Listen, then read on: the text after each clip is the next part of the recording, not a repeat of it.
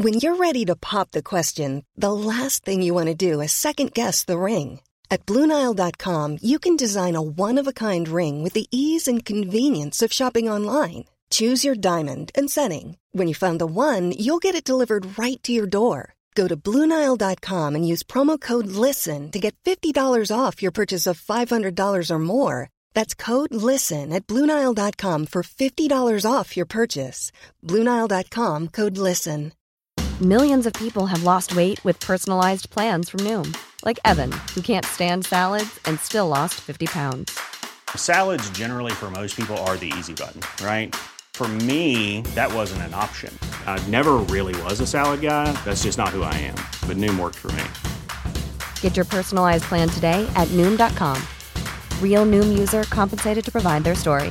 In four weeks, the typical Noom user can expect to lose one to two pounds per week. Individual results may vary. Hey, I'm Ryan Reynolds. Recently, I asked Mint Mobile's legal team if big wireless companies are allowed to raise prices due to inflation. They said yes. And then when I asked if raising prices technically violates those onerous two year contracts, they said, What the f are you talking about, you insane Hollywood ass? F- So to recap, we're cutting the price of Mint Unlimited from $30 a month to just $15 a month. Give it a try at mintmobile.com slash switch. $45 upfront for three months plus taxes and fees. Promo rate for new customers for limited time. Unlimited more than 40 gigabytes per month. Slows. Full terms at mintmobile.com.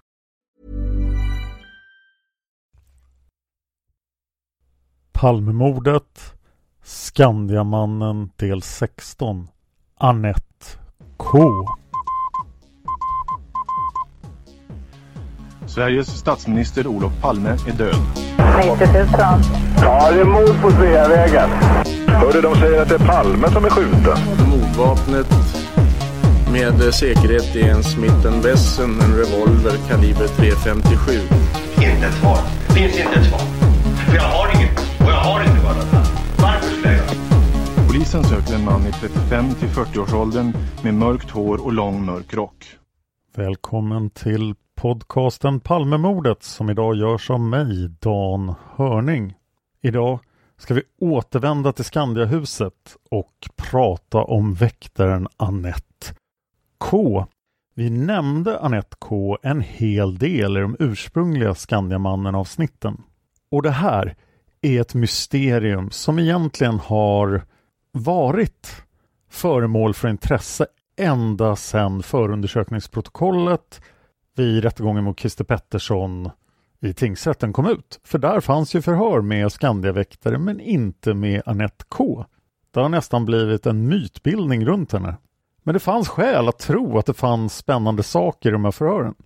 Och för att visa det tänkte jag spela två klipp från gamla avsnitt. Jag ber om ursäkt för ljudkvaliteten, men det här är kanske också min baktanke att visa att vi faktiskt har lyckats göra någonting åt det anskrämliga ljudet vi hade för fyra fem år sedan.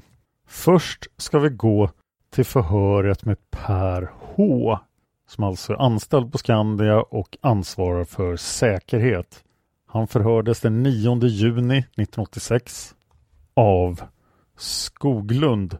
Och så här lät det i avsnitt 37, Skandiamannen del 3 tillbaks chockad efter, det bara var ungefär vid 23.45. Då kommer han in igen. Då har han nätt lämnat Skandia med bil från garaget under. Förhörsledaren, vad har hon för bil? Vet du det? Och Per säger nej, det är en ganska bra fråga. Jag har, den tjejen får jag lite puls på faktiskt. Faktiskt, jag får lite puls på Annette. Hon lämnar. Hon är den enda av vakterna som har bil och jag har inte tagit reda på vad hon har för bil. Men hon lämnar Skandia Luntis norrut. Svänger in Kammakargatan mot Sveagata, Sveavägen då. Sen ut på Sveavägen och Sveavägen norrut. Hon bor på Östervägen 8 i Solna. Hon säger att hon har blivit hörd av polisen tidigare om detta. Vad hon såg på vägen och så vidare. Men faktum är att precis där hon har sin bil är också in till den dörr där larmet går 22.35. Den här flickan, Annette, hon är faktiskt ensam i receptionen när larmet går 22.35. Men hon gör ingenting åt det larmet. Det kom sen att stå öppet den här dörren fram till 23.22 som du har hört. Där ser du, där har vi frågat de andra vakterna vad det kan bero på. Och de fattar inte det. Annette ska alltså vidta vissa åtgärder, men det gör hon inte. Hon struntar i det. Förhörsledaren. Det var ju konstigt. Per fortsätter. Ja, lite konstigare ändå blir det. Därför att när vi då hör en annan av de kvinnliga väktarna. Hon som då, när larmet går ute på rondering uppe i huset, åtta trappor upp och inte hör alarmet. och ser larmet då på datan. Den, den hon berättar att Stig har varit ute och käkat kommer in klockan strax efter nio. Men det berättar inte den här Anette för oss inte. Fast hon har varit med då i receptionen. Jag har frågat väldigt mycket om vilka som har gått in. Och då säger inte hon det. Det får vi höra utav den andra väktaren. Att Stig har passerat in då strax efter nio igen. Det hör vi alltså av Anna-Lisa. Det är alltså vakt nummer två. Men just det här att Annette döljer.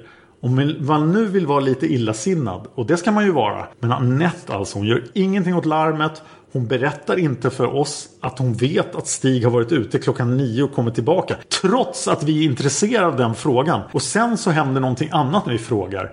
När lämnade du Skandia Annette? Hon lämnar Skandia vill hon säga då klockan 23.35. Och när vi pratar med Anna-Lisa då säger hon att jag återvänder från min rond som börjar klockan 21 och återvänder klockan 23.25 tror hon. Men då är Anette borta. Det tycks som att Annette vill fördröja eller förlänga sin avresa så att säga från Skandia 10 minuter ungefär. Hon sitter nämligen och väntar på Henry. Hon sitter av hans tid så att säga åt honom. Hon ska egentligen sluta klockan 20.45. Men sen så är det en annan sak skogis. Det är så här att den här Annette hon säger att hon har ryckt in och sitter kvar istället för och väntar då på Henry som ska spela bridge. Då han har frågat henne om hon kan stanna från 20.45 till han kommer då. Ja, säger hon. Sen frågar vi då vem hon satt med sin ordinarie tid. För hon jobbade ju egentligen bara 16.45 till 20.45. Då nämner hon att hon satt tillsammans med en flicka som heter Ann-Sofie. Hon säger Annette att hon satt från 16.45 på fredagen till 20.45 med Ann-Sofie. Klockan 20.30 kom Anna-Lisa. Som då jobbar normalt tillsammans med Henry. Anna-Lisa kom 20.30 och gick, ronden, gick på ronden 21. Och då blev Annette ensam i receptionen. Men då har vi tagit kontakt med Ann-Sofie för att få veta om hon har sett Stig komma utifrån och in. För det borde hon ha sett. Och vet du vad Ann-Sofie säger till oss då? Hon har inte varit på Skandia den här dagen. Hon säger att hon har bett Anna-Lisa sitta från 16.45.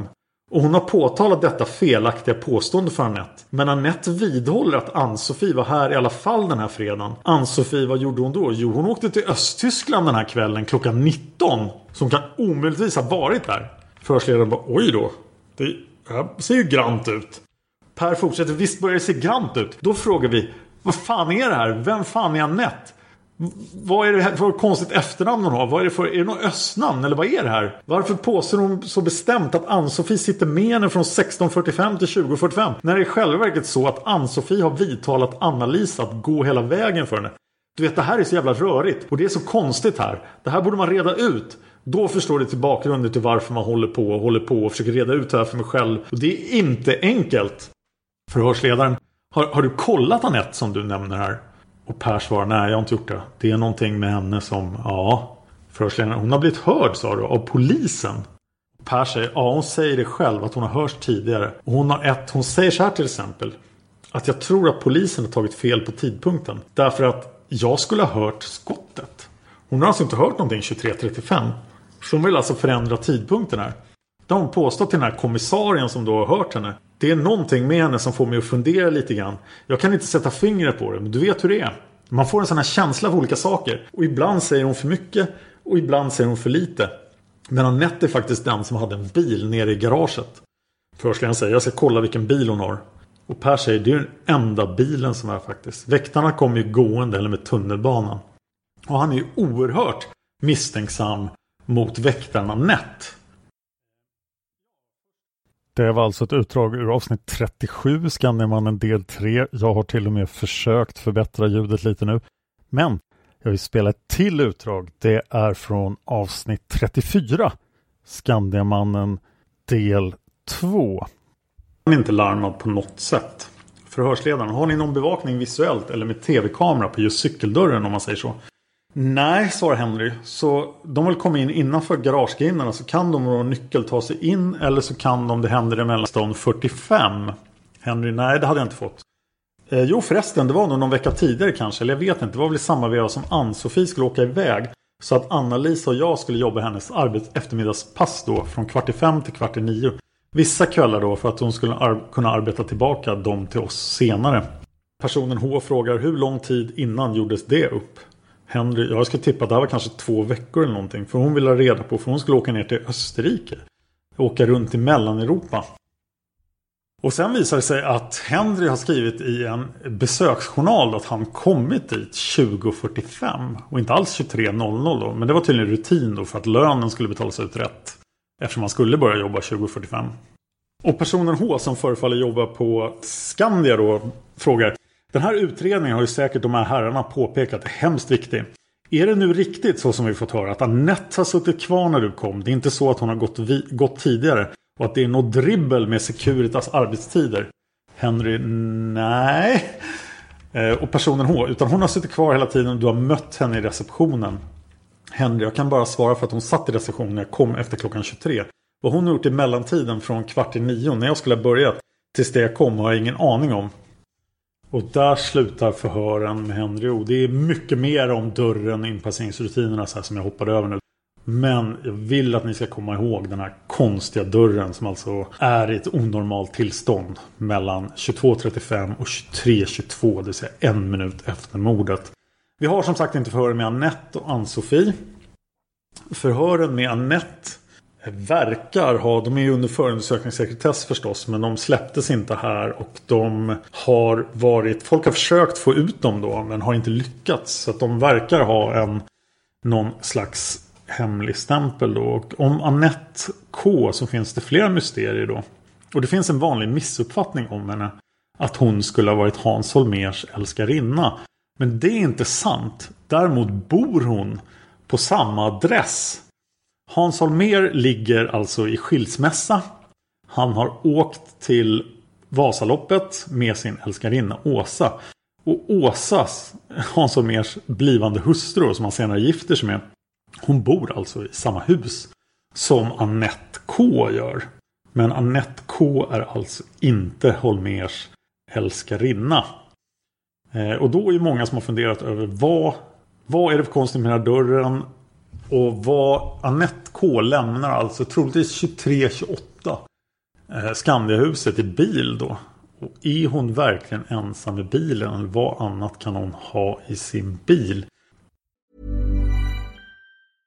This is Paige, the co-host of Giggly Squad. And I want to tell you about a company that I've been loving, Olive and June. Olive and June gives you everything that you need for a salon quality manicure in one box. And if you break it down, it really comes out to $2 a manicure, which is absolutely insane. It's also so easy to get salon worthy nails at home with Olive and June. The difference between how your nails used to look when you did them yourself and now with the Manny system is a complete game changer. The best thing about Olive and June too is it's a quick dry, dries in about one minute, lasts for five days, and full coverage in up to one to two coats. Visit oliveandjune.com slash perfect Manny 20 for 20% off your first system. That's oliveandjune.com slash perfect Manny 20 for 20% off your first system.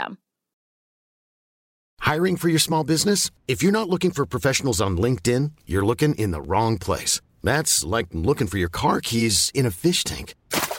LinkedIn helps you hire professionals you can't find anywhere else, even those who aren't actively searching for a new job but might be open to the perfect role. In a given month, over 70% of LinkedIn users don't even visit other leading job sites. So start looking in the right place. With LinkedIn, you can hire professionals like a professional. Post your free job on linkedin.com slash people today.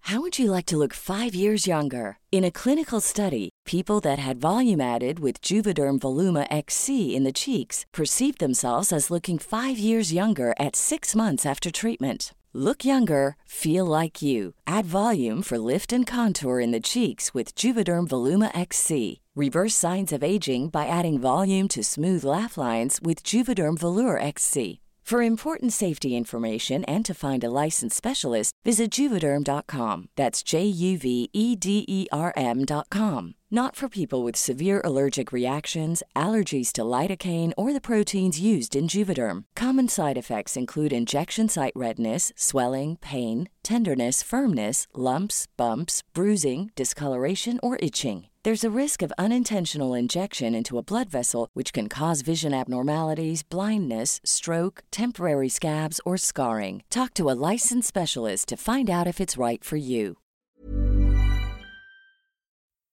Så det var där vi var i alla år. Annette K var ett mysterium. Den som kanske mest av alla funderade över det här var förstås Sven Anér och det har vi nämnt i tidigare avsnitt också. Regeringsrätten avgjorde den 11 januari 1994 att Sven Anér verkligen inte fick läsa förhören med Annette K. I regeringsrättens beslut kan man läsa bland annat Styrelsen fann beträffande Annette K att förhörsutskrifterna inte skulle lämnas ut till Sven Anér eftersom de inte var att anse som allmänna handlingar. Längre ner i samma beslut kan man läsa någon på tryckfrihetsförordningen grundad rätt att få ut dem föreligger således inte för Sven Anér. Rikspolisstyrelsen avslår Sven Anérs begäran så vitt avser Annette K.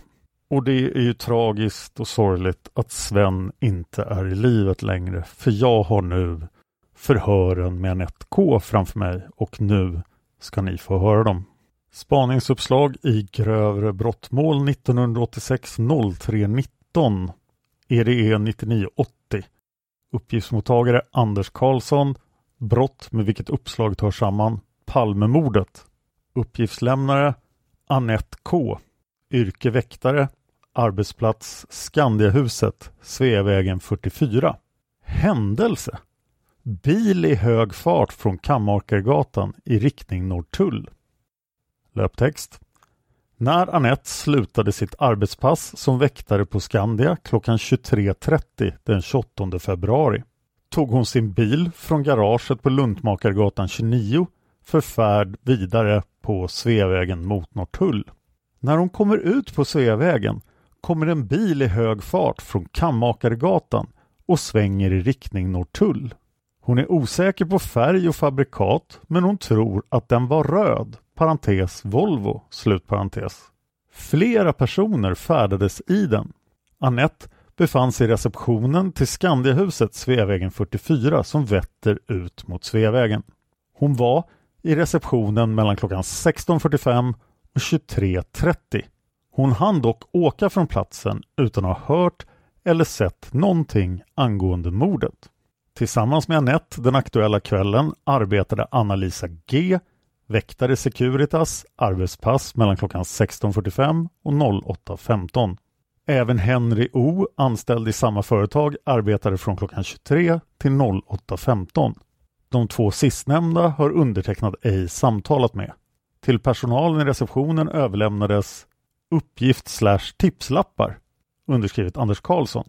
Det är anmärkningsvärt här att Annette förhörs så pass tidigt som den 19 mars. Det är ju mycket tidigare än de andra väktarna. Och att personalen i receptionen alltså får tipslappar att fylla i men ingen vill prata med dem trots att de är väktare som arbetade i huset precis vid mordplatsen. Det var ju inte jättespännande. Men Annette blir förhörd igen den 26 juni 1986 och då är ju Stig Engström på tapeten. Är det 9980A protokoll fört vid förhör med Annette K på försäkringsbolaget Skandia torsdagen den 26 juni 1986 med början klockan 14.30. Förhörsledare kriminalinspektör Tor Petrell. Annette tjänstgör som väktare på Securitas och förhöret avser fredagen den 28 februari 1986 då hon tjänstgjorde i receptionen på Skandia förhörsledaren. Kommer du ihåg den här fredagen den 28 när du började då i receptionen? Annette.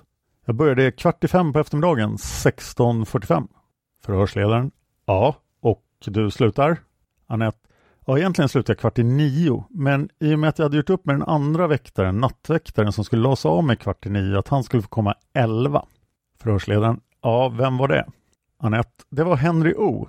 Det här hade vi gjort upp sinsemellan så Securitas visste inte om det och därför visste de inte heller våra tider. Och han kom omkring klockan 11. Förhörsledaren. Får jag fråga här, tiden 16.45 till 20.45, vem tjänstgjorde mer än du i receptionen? Anette.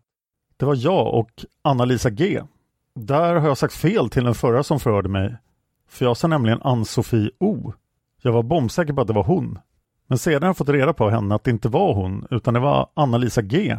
Hon är nattväktaren. Hon jobbar tillsammans med Henry O. Men hon fick hoppa in istället. Hon hade tydligen bytt. Förhörsledaren.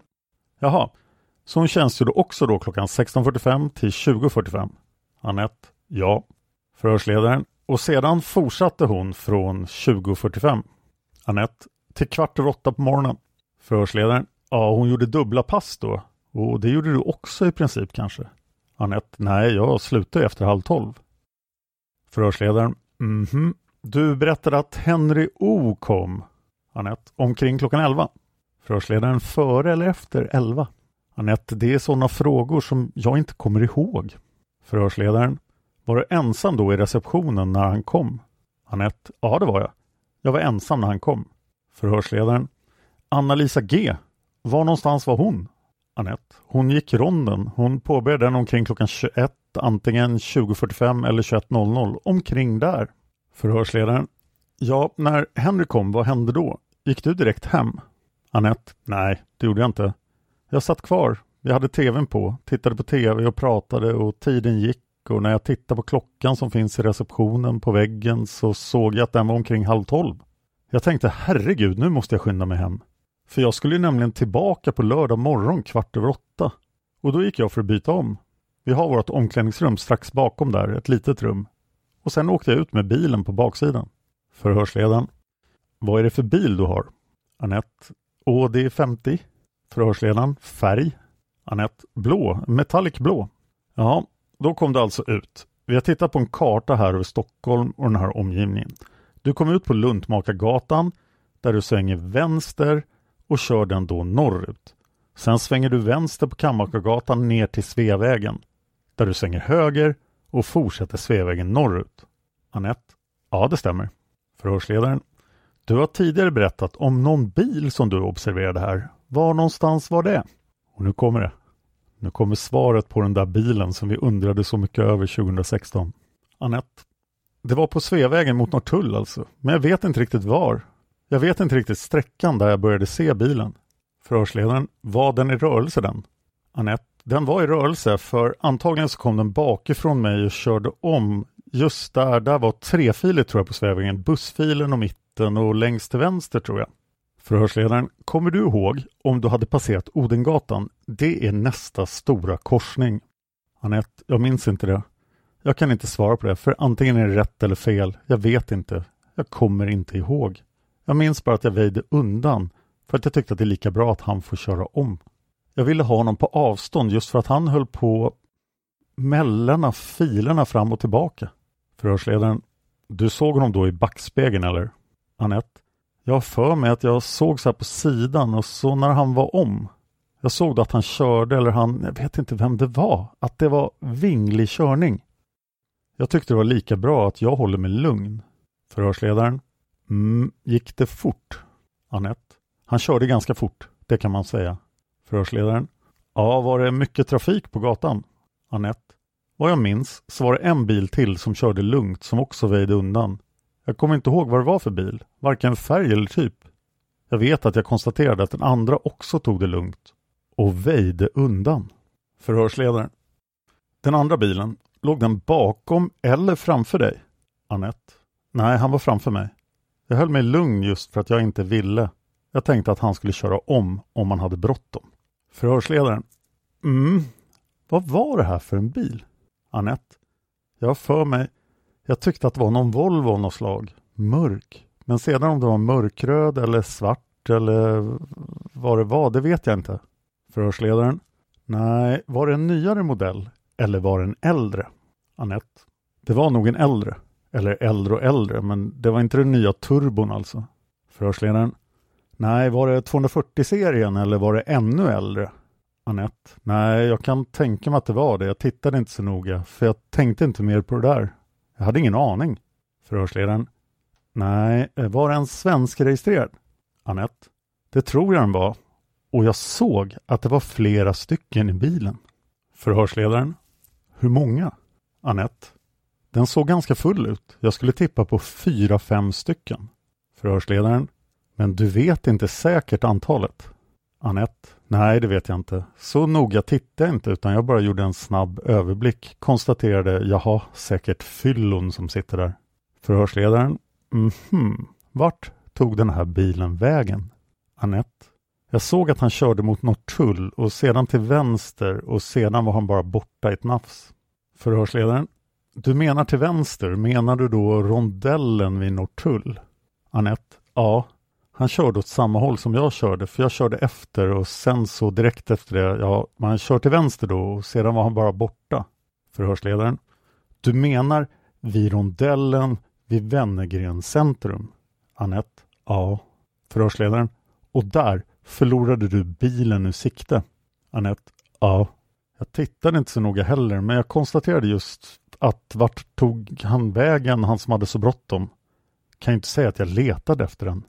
Men där var han borta. Sen vet jag inte om han körde höger eller vänster. För jag körde själv till höger vid Gulfmackan där. Förhörsledaren. Ja, det är inget mer som du kan erinra dig om just den här bilen? Annette. Nej. Förhörsledaren. Var det några dekaler på bilen? Annette. Jag minns inte. I och med att jag inte tänkte. Hade jag bara vetat om det här med mordet, då hade man kanske reflekterat och tittat lite mer noga. Det gör man inte. Jag gör, jag gör inte det i alla fall. Förhörsledaren. Nej, det var i alla fall en Volvo. Annette. Jag är inte hundraprocentigt säker, det är jag inte. Förhörsledaren. Men en Volvo-liknande bil i alla fall. Annette. Ja. Förhörsledaren. Och i så fall troligen en 240 av något slag. Annette. Ja. Förhörsledaren. Dock inte den allra modernaste och den var mörk till färgen. Annette. Ja. Förhörsledaren. Och du har för dig att den var svenskregistrerad? Annette. Ja. Förhörsledaren. Och det satt flera personer i den, men du vet inte antalet, men du tror att det var fyra eller fem. Och den körde vingligt. Och den hade väldigt bråttom. Annette svarar jakande. Förhörsledaren fortsätter. Reflekterar du på om den körde mot rött ljus? Annette. Om jag reflekterade mot det så kommer jag inte ihåg det. Jag minns inte. Förhörsledaren.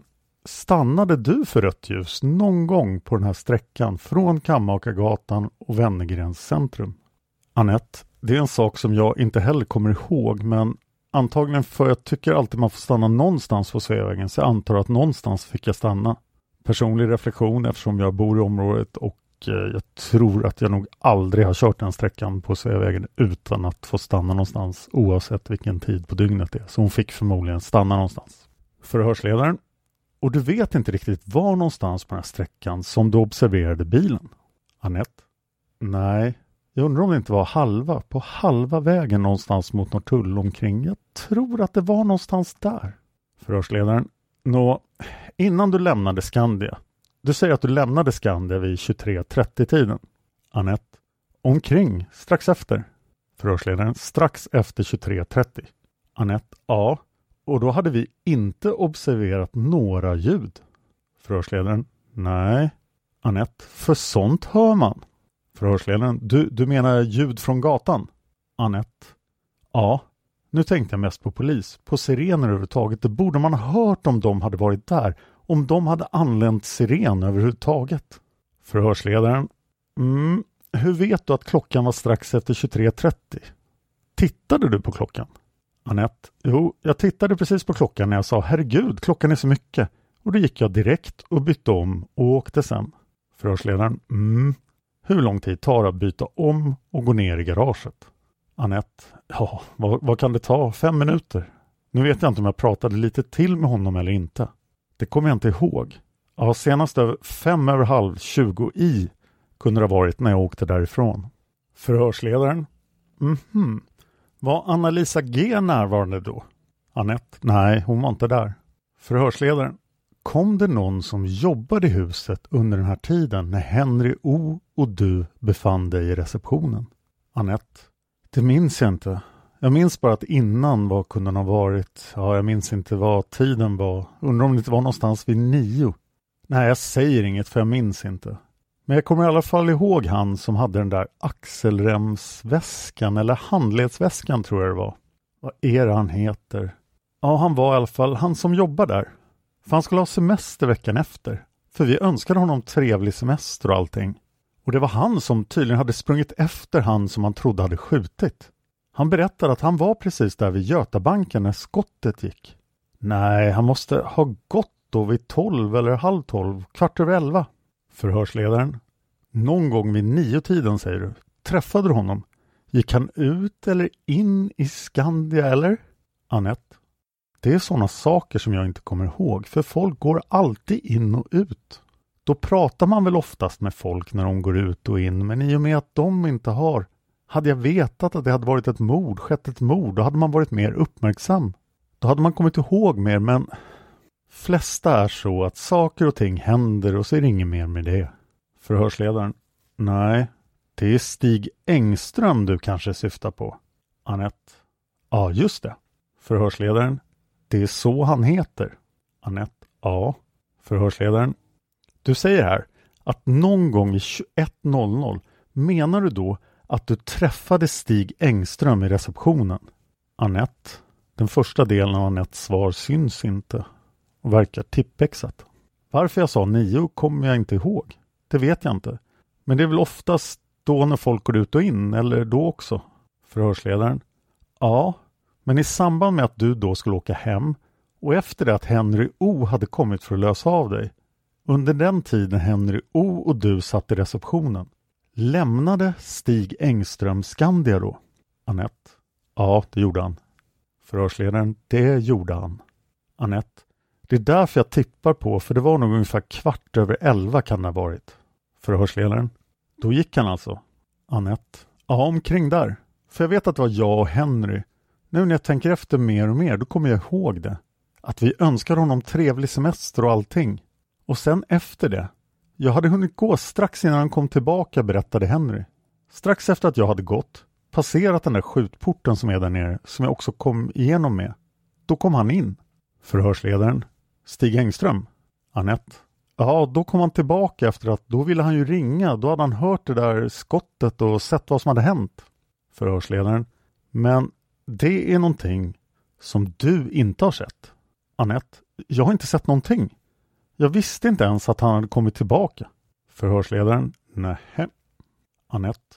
Men enligt Henry så hade han kommit in strax efter att jag hade passerat den där skjutporten så jag hade tydligen inte ens hunnit ner enligt honom. Jag vet själv inte alls vad som hände utan det är som han. Förhörsledaren. En kort fråga bara. Du nämnde här att du gick bakom och bytte om. Får du passera den här skjutporten då för att göra det? Annette. Nej. Förhörsledaren. Utan det gör du bakom själva receptionsdisken. Annette. Ja, precis. Jag vet inte om du observerade, i receptionen så ser du en dörr till vänster. Där går vi igenom. Förhörsledaren. Ja. Sen när du har bytt om, då går du tillbaka till receptionen. Annette. Ja. Förhörsledaren. Sedan går du ut ur receptionen. Annette. Jag rundar sådär som du och jag gjorde nu. Förhörsledaren. Ja. Och sen genom skjutdörrarna. Annette. Ja. Och så hissen ner. Förhörsledaren. Till garaget. Annette. Ja, man går ut där. Förhörsledaren. Har du något minne av när Stig Engström, du jobbade ju den här eftermiddagen och kvällen från 16.45. Träffade du Stig Engström tidigare under den här aftonen? Annette. Jag vet inte. Förhörsledaren. Du nämnde här nio. Annette. Ja, nio att jag sa, det var dumt sagt av mig, för jag vet inte egentligen, det vet jag inte. Förhörsledaren, nej, men eftersom Engström då lämnade det här huset vid 23.15 så måste ju han ha varit här under kvällen. Anette, jo, han hade jobbat över just därför att han skulle på semester.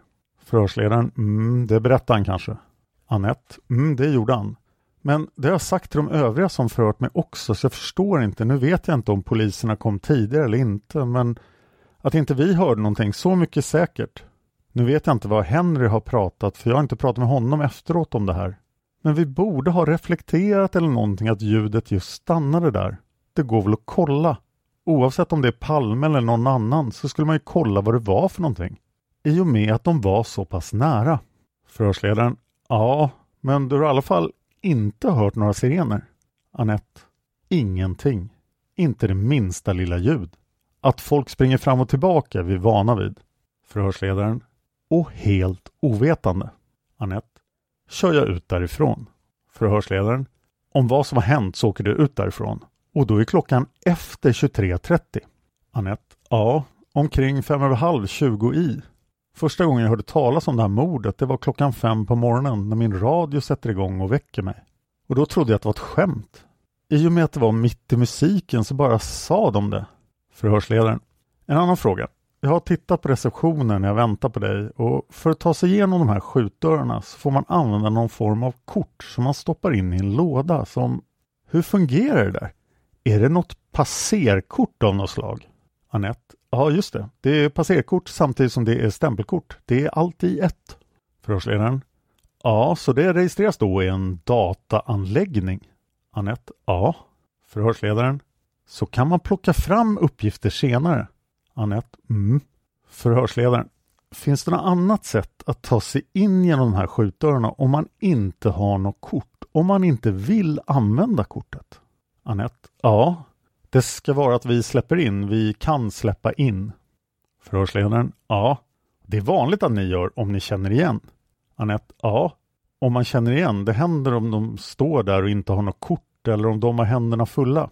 Förhörsledaren. Ja, så det är fullt möjligt att om vi tar mig som exempel. Om jag hade jobbat här ett antal år och jag kommer där nere i receptionen och morsar att du trycker upp åt mig då. Det är ganska vanligt kan man säga. Annette. Mm, egentligen om man ska göra riktigt så får vi inte släppa in enligt Securitas. Det vet jag inte om det är Securitas eller Skandia som har bestämt eller båda ihop. Men enligt våra bestämmelser så får vi inte släppa in utan alla ska använda sitt kort. Har de inget kort, men det är också en sån där konstigt mellanrum som ser tippexat ut egentligen. Konstigt mellanrum igen. Man får ju tänka lite själv också. Förhörsledaren. Ja, det här huset har väl en del olika larm och när larmet går så går det ner till receptionen, i alla fall på kvällstid och så. Annette? Ja. Förhörsledaren? När du satt här då den 28 februari, gick det någon larm då som du observerade? Annette? Inget särskilt larm, jag minns inte, men i och med att hon gick rond så larmade hon själv när hon går igenom dörrarna. Förhörsledaren? Ja, det gör hon. Annette? Mm, där nere vid ytterporten och så. Förhörsledaren. Är det ingen fördröjning på larmet när man öppnar en dörr? Att det ska gå en viss tidsperiod innan larmet är igång? Annette. Jag tror att det är det. Men hur mycket det är vet jag inte. Jag har inte tänkt på det. Jag har säkert hört det flera gånger men det är också tomt utrymme som ser tippexat ut igen. Som har flugit förbi. Förhörsledaren. Hur ser du när larmet går? Kommer det upp någon lampa som blinkar eller har du det på dataskärm? Annette. Jag har det på dataskärm. Den är där nere vid receptionen. Först börjar den tuta och blinka. Då trycker man in den och då kommer det ut. Och jag återställer likadant på samma ställe. Förhörsledaren. Du säger att det var inget särskilt larm som gick. Annette. Inte vad jag minns. Förhörsledaren. Nej, kommer du ihåg om det var något larm överhuvudtaget? Annette. Nej, det måste varit någon dörrkontroll när hon gick. I och med att hon börjar alltid ronden. Tippex. Våran rond börjar där. Då måste hon ha utlöst innerporten, innerdörren. Det måste hon nästan ha gjort. Förhörsledaren. Ja, det är det enda du kan komma på. Anette. Ja, som jag vet att hon har larmat. Förhörsledaren. Ja, har ni talat om det efteråt eller? Anette. Nej, det har vi inte gjort. Förhörsledaren. Den här, var ligger den någonstans? Anette. Den ligger på Sveavägen 42 längst borta vid Tippex vid 44, alltså den som är närmast mordplatsen. Förhörsledaren. Är det en dörr som går ut mot gatan? Annette. Ja, men inte den hon passerar. Inte den som hon passerar. Förhörsledaren. Nej. Annette.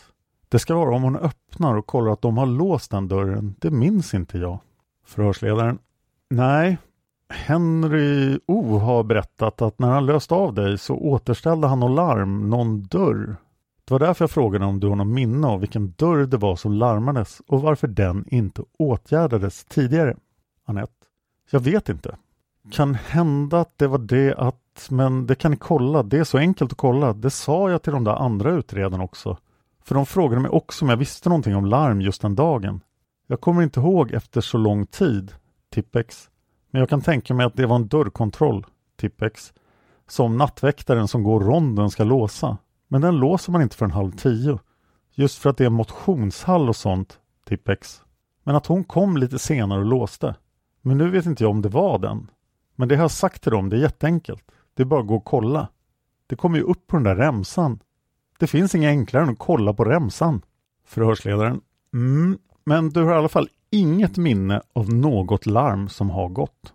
Anette. Nej, jag har inget minne. Man trycker av jämt på den här. Förhörsledaren. Mm, det är något företag eller någon butik av något slag som disponerar ellokaler i garageplanet någonstans. Anette. Mm. Förhörsledaren. Vad är det för butik? Anette. Det är bland annat Tippex. Där kan jag hänvisa till en man som heter Lennart. Jag vet inte vad han heter i efternamn. Han jobbar där. Ägare eller något sånt. Eller delägare kan jag tänka mig. Egen reflektion. Anette menar La Cartier. Förhörsledaren. Ja, men den 28 februari på kvällen arbetade de då någon där? Vet du det? Anette. Jag vet inte. Förhörsledaren. Det är inget du vet. Anette. Jag minns inte. Och så har väl Beckers där nere också. Förhörsledaren. Ja, så de måste också gå in i Skandias lokaler på något sätt. Anette. På något sätt. Måste de kunna ha tillgång? Jo, men det har de. Massa Tippex. De åkte in i garaget. Där har ju de sin dörr hit, så de kan egentligen gå hur de vill här. Det kan de. Om du vill att jag ska visa dig? Förhörsledaren. Ja, det kan vi göra. Annette, så får du se med egna ögon. Förhörsledaren. Ja, då har jag inget mer att fråga om. Har du någonting mer du vill berätta? Annette. Nej, jag är ledsen att jag inte kan hjälpa till mer, för jag vet inget mer. Då avslutas förhöret klockan 14.50 undertecknat Tor Petrell, kriminalinspektör. Jag tycker det låter lite på Anette här som att hon har blivit förhörd en gång till och då förmodligen mellan de här två förhören. Men det kanske var så att förhöret i mars var mycket utförligare men som vanligt i Palmeutredningen så antecknar de bara jättelite från förhöret. Om någon vet det så återkom gärna till mig. Den 25 mars 1986 förhördes en kvinna på La Cartier. Hon eh, förhörs av Jan Lenninge. Förhöret är ganska censurerat, bland annat hennes namn. Så censur tillfrågas om någon person arbetade i butiken vid 23-tiden fredagen den 28 februari 1986. Hon uppger att hon själv tillsammans med censur och censur hade arbetat vid den aktuella tidpunkten. De hörde smällarna som var mycket kraftiga men de förstod inte förrän dagen därpå att det var skotten från mordet på statsministern som de hade hört. Censur hade just befunnit sig i skyltfönstret då de hördes. Ingen av dem hade dock gjort några iakttagelser beträffande förbipasserande personer. Detta har de diskuterat efteråt. Men vi nämnde ju Lennart på och Lennart förhörs den 12 juni 1986. Och det förhöret har också kommit ut. Men det kommer jag ta upp nästa gång jag återvänder till Skandiamannen och det blir inte nästa vecka. Utan då kommer någonting annat.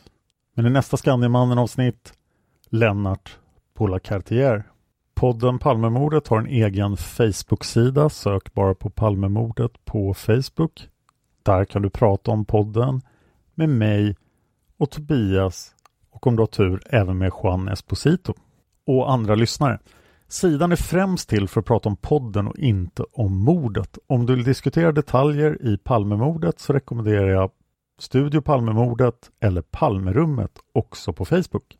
Jag finns på Twitter och Instagram. Jag heter Dan Hörning så jag är lätt att hitta. Där kan ni följa alla mina andra projekt också. Jag gör ett antal poddar. Om ni gillar att fundera över olösta mordfall så gör jag en podd som heter just Olösta mord. Så den rekommenderas. Då är det Ja, jag gör inte 240 avsnitt om varje mord. Så det är betydligt kortare mysterier. Men kolla in den, Olösta mord. Jag vill jättegärna ha iTunes-recensioner om ni lyssnar på den här podden på en Apple-plattform. Jag kommer att läsa alla iTunes-recensioner. Tack till alla som sponsrar Palmemordet på Patreon. Det betyder jättemycket för mig och för Tobias. Tack till Lukas för musiken. Tack till expertgruppen. Tack till Tobias. Och tack till dig för att du lyssnar på Palmemordet. Man hittar Palmes mördare om man följer PKK-spåret till botten. Därför att ända sedan Julius Caesars tid har jag aldrig hört talas om ett mord på en framstående politiker som inte har politiska skäl. Polisens och åklagarens teori var att han ensam hade skjutit Olof Palme. Och det ledde också till rättegång. Men han frikändes i hovrätten.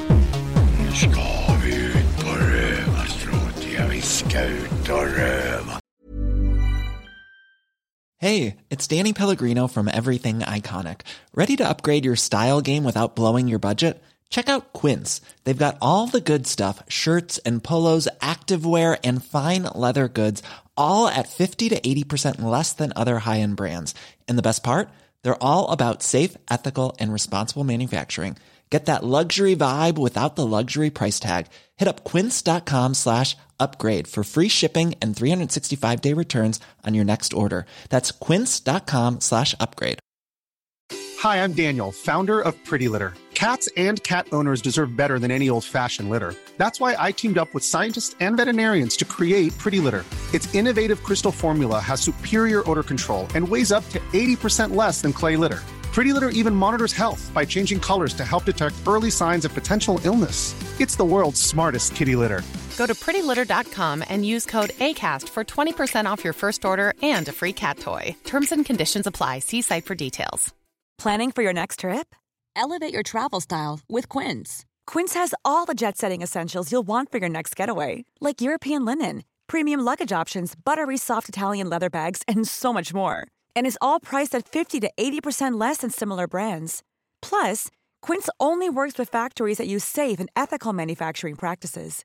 Pack your bags with high-quality essentials you'll be wearing for vacations to come with Quince. Go to quince.com slash pack for free shipping and 365-day returns.